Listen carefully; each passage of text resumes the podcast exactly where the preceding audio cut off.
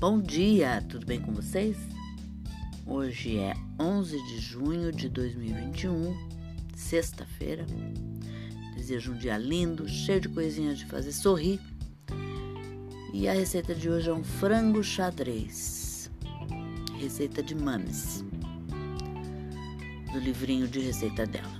E os ingredientes que você vai precisar são meio quilo de peito de frango, meio pimentão verde, meio pimentão vermelho, meio pimentão amarelo, uma cebola grande, um dente de alho picado, 2 colheres de sopa de óleo de soja ou milho ou girassol, 5 colheres de sopa de cebolinha cortada, uma xícara de molho de soja, meia xícara de água,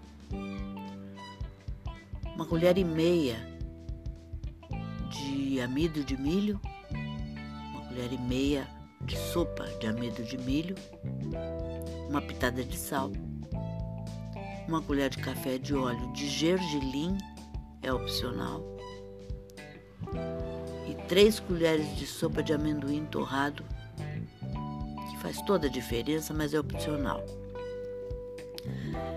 E por causa do molho de soja, que já é salgado, você modera no salzinho para não ficar salgadinho, para não perder a mão. O modo de preparo. Ó, essa receita é para 2 pessoas. Se você quiser, você dobra, pode dobrar, tá bom? O modo de preparo. Limpar os peitos de frango sem a pele, cortar em cubos médios. Temperar em cubos. Os cubos com alho e pimenta e uma pitadinha de sal. Não colocar muito sal porque o molho de soja é salgado. Mais uma vez eu repito, né? Cortar os pimentões em cubos grandes e limpar as sementes. Cortar a cebola em cubos grandes. Em uma panela grande, colocar o óleo e deixe aquecer. Acrescenta os cubos de peito de frango e vai refogando por aproximadamente 10 minutos, ou até que eles estejam ligeiramente dourados. Adicionar a cebola e os pimentões em cubos. Refogar por 2 minutos para que cozinhe bem, mas que ainda fique al dente. Misturar o molho de soja com a água e o amido de milho. Aqui que é o pulo do gato. Vou repetir.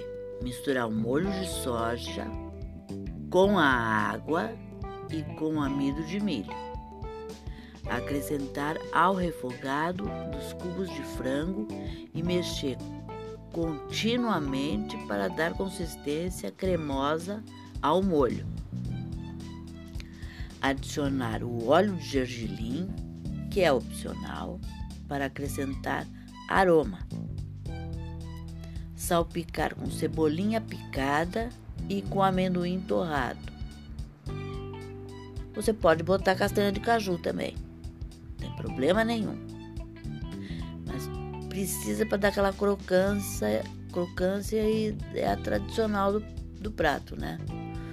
Tem gente que não vai colocar nada porque não gosta, tudo bem, mas que o prato exige, entre aspas, um amendoim ou uma castanha, isso lá é verdade. E é essa receita que eu tenho para hoje. Espero que vocês tenham curtido e até amanhã, se Deus quiser.